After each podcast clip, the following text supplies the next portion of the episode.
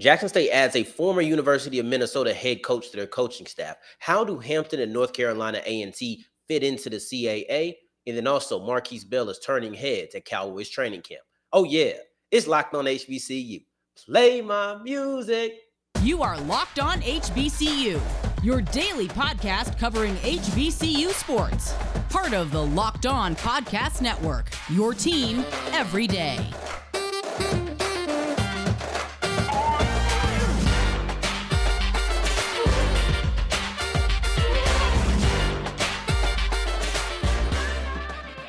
What's going on, family? Welcome back to another episode of the Locked On HBCU podcast, your number one daily one stop shop for everything HBCU athletics, Monday through Friday, part of the Locked On Podcast Network, your team every day. And I, of course, am Darian Gray, aka the Mouth of the South, Texas Southern alum, and former TSU Herald Sports editor. Thank you for going on this journey with me, making Locked On HBCU your first listen of the day every day. And listen, Jackson State just made a big time addition to their coaching staff. They just added former University of Minnesota head coach Tim Brewster on. And this is a move where you're talking about a guy who was a Power 5 head coach.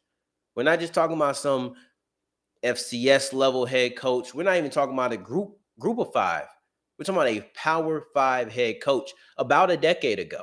So he's not that far removed and he stayed within the collegiate game ever since. Most recently, he was actually a part of the University of Florida coaching staff with Dan Mullen. But when everything turned around, you know, they brought in that guy, Billy, Billy Napier. I, I like Billy Napier, he's a good coach. But when they brought Billy Napier in, well, some of the people from the last regime didn't make it. And that's simply what happened to Brewster. So we have a head coach we have also some positional experience, but in the time in between, there is a lot more to his resume. And let's look at specifically where he has been. So you're looking at his time at Florida State and Texas A&M. He was following Jimbo there. So he was at, or I'll just say with Jimbo from 2013 to 2018. Then 2019, he went on to be a tight ends coach, assistant head coach, and recruiting coordinator at North Carolina. He was just a tight ends coach with Jimbo at Florida State and Texas A&M. So you're looking at North Carolina stops, Texas A&M stops, and Florida State stops, including that stop in University of Florida. All of those places, he was a tight ends coach. So likely thinking would tell you he's going to be a tight end coach here as well. But here's the thing: is there's already a tight ends coach there. Now, I don't know if, and let's let's not forget to mention that Brewster also played tight end when he was playing collegiate ball. So there's already a tight ends coach there, and I don't know if he's going to just be straight out replaced because it's not a vacancy. When they took the offensive coordinator and replaced him, they moved him to a wide receiver coach. I don't know where this guy will move, but what I do know is that whatever that Brewster's focus is because he's been an assistant coach before. So if Brewster is an assistant coach and not the tight ends coach because they just don't have a vacancy, they don't want to replace that guy. They want him there, but they do want Brewster on the roster. I mean, on the coaching staff, and he's an assistant coach. It doesn't matter to me because his mission is going to be the same, and that is going to be to help the tight end position. And if you're looking for a crown jewel, raise your hand if you heard of Kyle Pitts, right? Pretty good tight end. He's a pretty good tight end. And he was a pretty good tight end, I would say, before Brewster got there. But when you see when Brewster gets there, the increase in just the skill that begins to be developed and shown on the field with Brewster as the tight ends coach is at a next level. Let's look at what he's done. So in 2019, Kyle Pitts stats, this was as a sophomore. Kyle Pitts stats had 13 games played, 54 catches, 800 or excuse me, 649 yards, 12 yards per catch, and then five touchdowns. You look at the next year, this is the first year now. In 2019, no Brewster. 2020, Brewster. Now you're looking at 43 catches, 770 yards, 17.9 yards per catch, and 12 touchdowns. So you're looking at a drop of about 11 catches, looking at a gain of about 100 yards. So you're obviously going to have more yards per catch because it's less catches, more yards. And then you're also going to have an increase in touchdowns. Now, that's impressive. That's a jump, but it doesn't fully show how good Brewster was. He did all of those stats or got all of those stats in only eight games. When you look at Kyle Pitts' jump from his sophomore year to his junior year, the yards, the touchdowns, the touchdown is a big difference. But you look at the yards and the catches, it looks like a minimal difference until you factor in the fact that eight games were played his junior year. That's, that's comparison to 13 games in his sophomore year. If you expand that out into 12 games, let's just assume that he plays the full regular season, but he doesn't go to the uh he doesn't go to the to the bowl game or whatever, right? So let's just give him 12 games. You're looking at a stat line that's going to say 64 and a half catches, 1154 yards and a half. You can round however you want, right? So you're looking at 64, 65 catches, about 1155 yards, and you're looking at 18 touchdowns on the season. That's if he plays 12 games.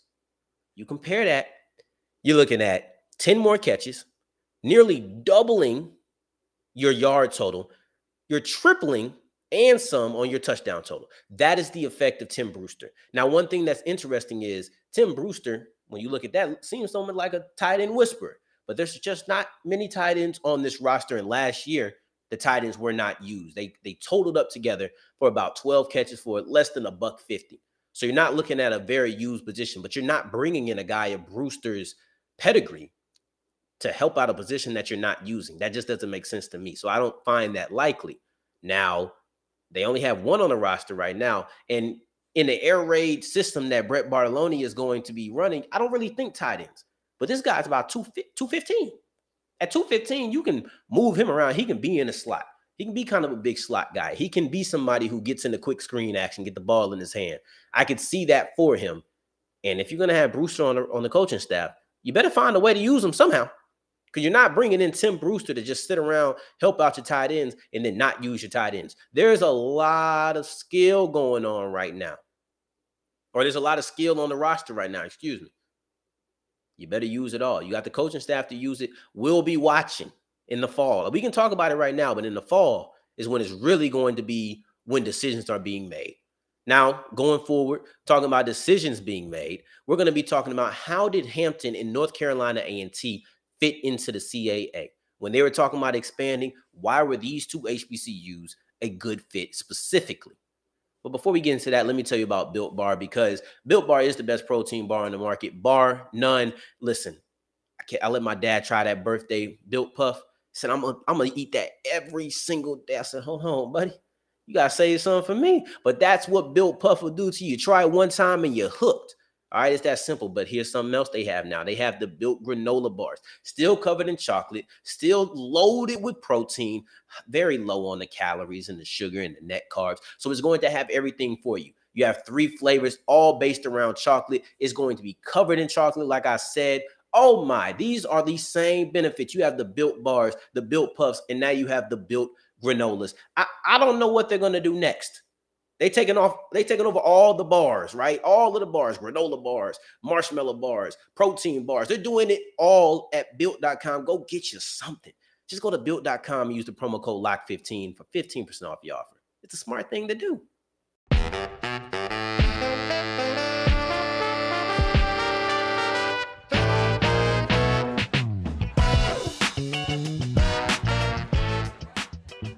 All right, so keep on rolling on today's episode of Locked On HBCU. Thank you for making us your first listen of the day. Every day, I appreciate it, and I have a favor to ask of you. I need for you to tell me what you like, what you don't like when you're listening to your Locked On podcast all around the all around the network. Doesn't have to just be me, but I will appreciate the the criticism, right? But tell me what you like, what you don't like. What are you entertained with? What is something that needs to be stopped? We want your input, and here's your chance. Go to lockedonpodcast.com slash survey right now to get started. It won't take long. And when you complete it, you actually enter and get a chance to win one of the 10 $100 Ticketmaster gift cards. So you can go to any event you want with that. $100 Ticketmaster gift card. Just give us your input on what you think about the network. Now, our word of the day is behest. It is an authoritative order or an urgent prompting.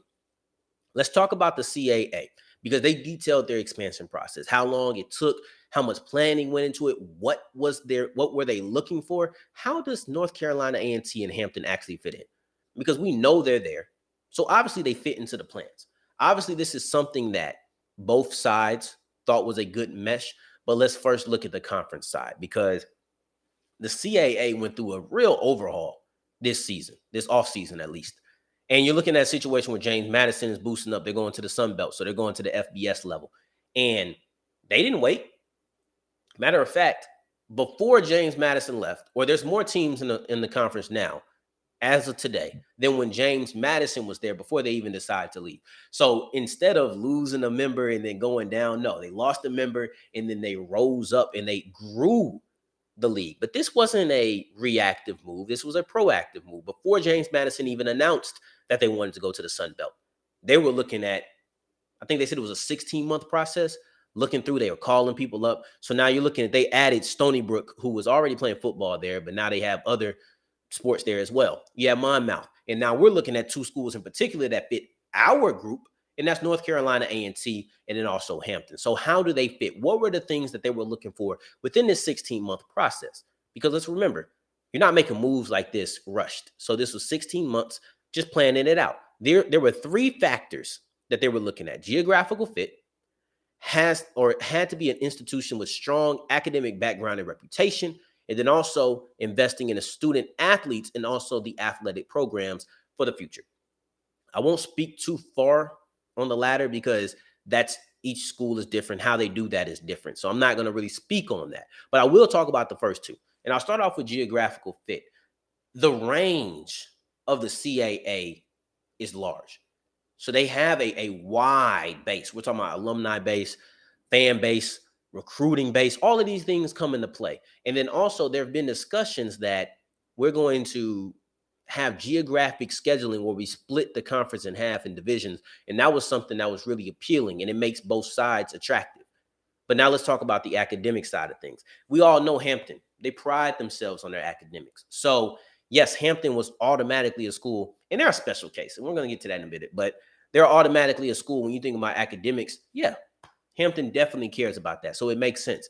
North Carolina A&T, they're very specific. They're a R2 institution, which is one of the highest rankings that you can be academically, but they're trying to get to that R1 status.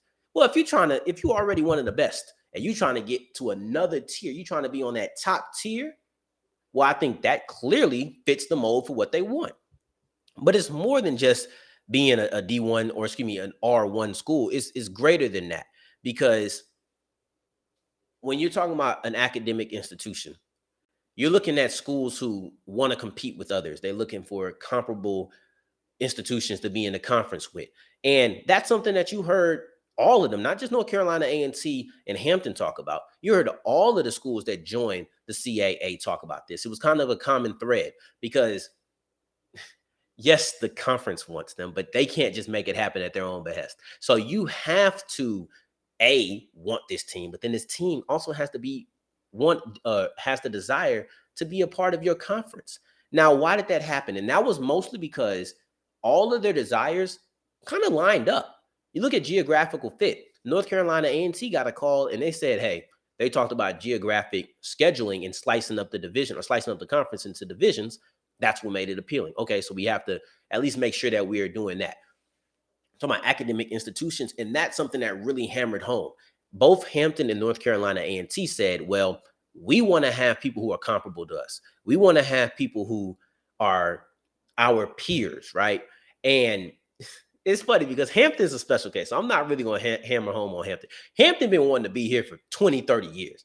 This is where Hampton wanted to be forever. So they just finally got the chance to be here.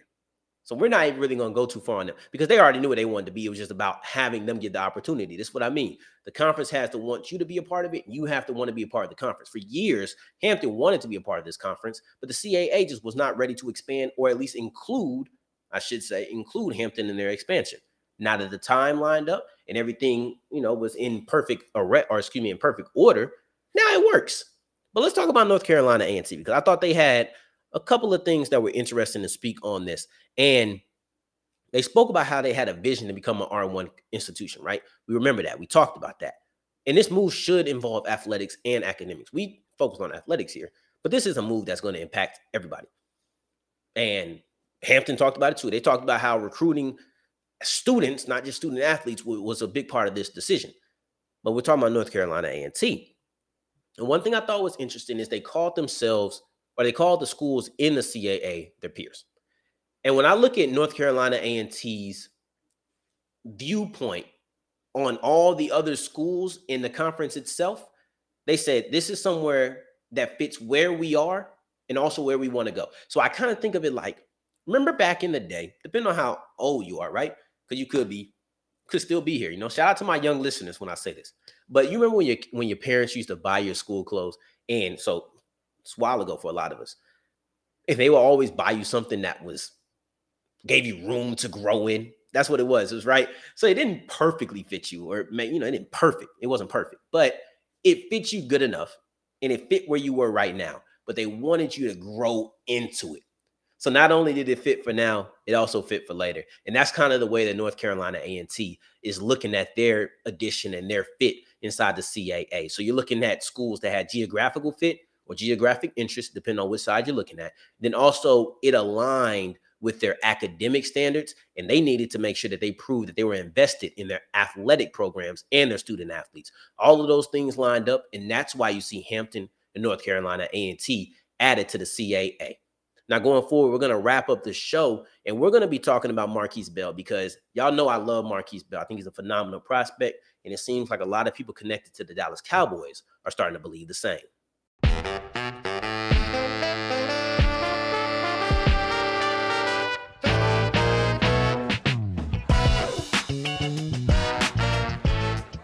All right, wrapping up today's episode of Locked On HBCU. Markquese Bell is making the Dallas Cowboy roster. I'm not breaking no news here, right? I'm not not telling you what has happened. I'm really just putting something into the air. I tweeted this out the other day, and I strongly felt it. I think I think it was about a week ago. But Markquese Bell is making this Dallas Cowboy roster. We putting that out there, and trust me, when it breaks, you'll hear a finality in that statement. It's not making, it's made, right? So you'll know when I'm talking definitively, this has happened. And when it happens, trust and believe it will be the lead. It ain't gonna be the, the end of the show It's going to be the lead segment. So we might even talk about the next day, but enough, enough gushing because y'all understand I could come in here if it was at my behest, and part of it is, but I come in here and I'll talk about Markquese Bell all the time because I think he's a phenomenal prospect. I can't wait to see what he does with the Dallas Cowboys. I ain't never said that about a Dallas Cowboy player, but I can't wait to what Markquese to see what Markquese Bell will do with the Dallas Cowboys. But I'm not to do that because that's not how the game works. You got to have a reason. And the reason is I'm seeing more people talk about undrafted free agents that could make the roster in Dallas, and his name continues to come up. It's always at the forefront. Anytime Cowboys media, Cowboys fans have a discourse about who is going to make this roster that's an undrafted free agent, if you had to guess anybody, it is always Markquese Bell first you know, we're not going to do always because that's an absolute. I'm going to say 93% of the time, it's Markquese Bell first. 100% for me in my eyes. I never see when it isn't, but we'll say 93 to be, to be safe. Markquese Bell is a phenomenal player. So the secret is out. Y'all know. I know you know. It wasn't going to be secretive for long. He got in the Cowboys camp and showed that Markquese Bell is a phenomenal player. He's a player who is worthy of being on a roster. So now everybody knows this. Everybody's seen it. And he had arguably the play of OTAs thus far for the Cowboys. It was a pass towards the in, in, in the end zone area, right? So it wasn't that far in the air, but he picked it off and returned it all the way for a touchdown, 98 yards. It was unequivocally the play of the day. And it could have been the play of the OTAs as well, depending on who you ask. But of that day, oh, for sure, it was the play of the day. And Markquese Bell is a player who I thought was very interesting. A lot of people felt was a late or a day three selection, ended up going undrafted. So those type of players definitely get hyped up when you're looking at undrafted free agents. But more than that, there is something that I thought was interesting, and it's the fact that Cowboys media is saying, okay, he can make the roster, he can make the roster, he can make the roster. But now you hear Coach McCarthy saying, I was impressed. And the reason we're talking about it today is because today is the last day for the Dallas Cowboys OTA session number two. So we'll have to reevaluate what he looks like then. And I've kept an eye on him because you know I like the player. I think he's a, a pretty good player, and I want to see what he's going to do. So I've been keeping my ear to Dallas Cowboys media and seeing it. Coach McCarthy said he was impressed, and then when I heard the Cowboys media say why he wouldn't make the roster, but then say why he would make the roster, I was interested. He wouldn't make the roster because it's a jam-packed position for the for the Cowboys.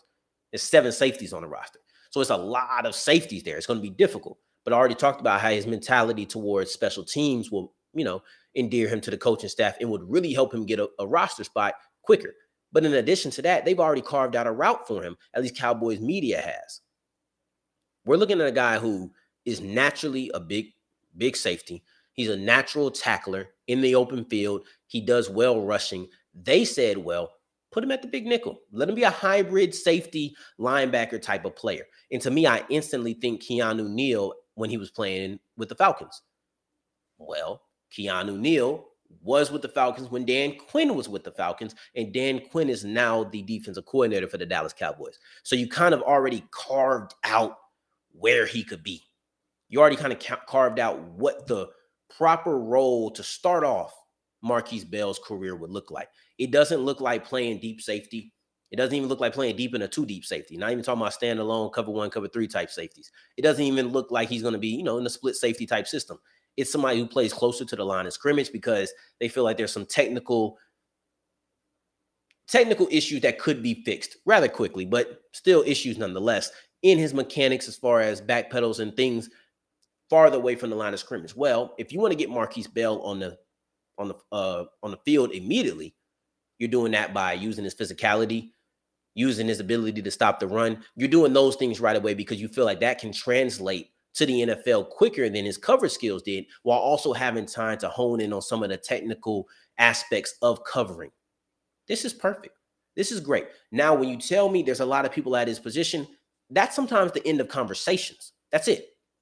And we know Markquese Bell, it's a lot of safeties. I don't know if he's gonna make it. Period. We're done. But when you say, I don't know if there's a lot of, you know, it's a lot of safeties. I don't know if he's to make it. But if he made it, you're looking at a route or you're looking at a, a role where he plays right here. Once you start crafting roles for players, now I'm more interested because the possibility of him making the roster feels more and more real by the day. We'll keep it covered. Y'all make sure y'all stay locked right here on Locked On HBCU, making us your first listen of the day every single day. Tomorrow's episode, we're going to have our feature Friday. So I cannot wait. I've been uh, forgetting to announce it. We've been doing it, but I've been forgetting to announce it. So stay tuned tomorrow for our feature Friday. Now, for your second listen of the day, make sure you're checking out Locked On NBA Big Boards with Leif Thulin, Sam Ferris, Richard Stayman, and of course, Rafael Barlow. And they're going to be giving you everything that you need for the NBA draft, mock drafts. It does not matter, but of course, as the name suggests, they have to give you some big boards. So make sure you make sure that you're tuning into that on Audacy wherever you get your podcast, even YouTube. Make sure that you are tuning in to Locked On NBA Big Boards. And if you want to stay up to date with me, y'all know where to find me on Twitter at South Exclusives. Until the next time that we hear each other, family, take care, stay blessed. Peace.